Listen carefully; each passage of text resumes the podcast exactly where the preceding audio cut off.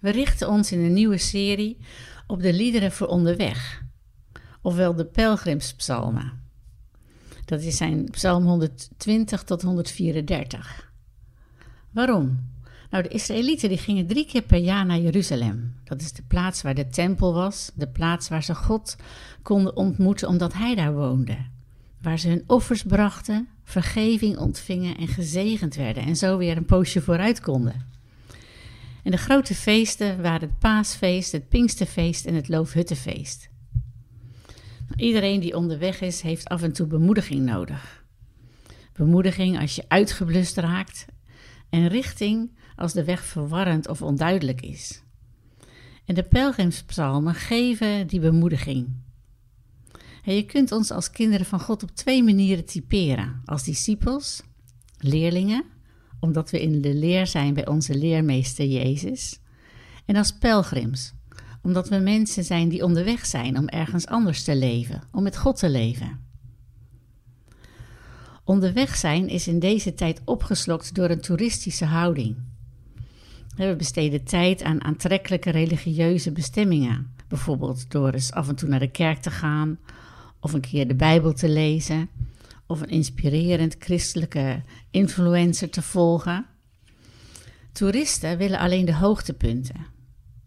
Maar een christen kan op die manier niet volwassen worden. We hebben iets anders nodig. Een houding waarin we doelgericht onze weg gaan. Met discipline en doorzettingsvermogen. En we hebben elkaar nodig. In Efeze 5 staat: Praat met elkaar met psalmen en gezangen en geestelijke liederen.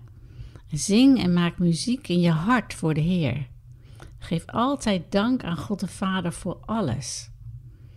Nou, die houding hebben wij nodig. We hebben elkaar nodig om samen op te trekken en, en elkaar aan te moedigen en door te zetten. En het kan zijn dat je dat mist. mijn ervaring is het als je een groepje begint met een paar mensen waarin je samen stil bent voor God, Hem vraagt wat Hij wil en dat je met elkaar zijn woord deelt, liederen zingt en bidt. Nou, dan beloof ik je, je geloof groeit. En je wordt meer en meer die discipel en pelgrim die zingend onderweg is. En hier zo bidden wij. Vergeef me als het christelijk leven voor mij meer een uh, toeristische attractie is geworden. Waarin ik de leuke dingen meepik. Maar waarin ik moeite heb om pelgrim te zijn. Heer, leer mij weer om echt die discipline en toewijding en doorzettingsvermogen mijn eigen te maken, waardoor ik dicht bij u kan leven. Vandaag, in de ontmoetingen met de mensen, in het werk dat ik te doen heb, in alles wat ik inadem en wat ik uitadem.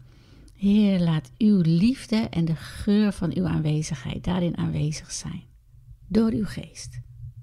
Amen.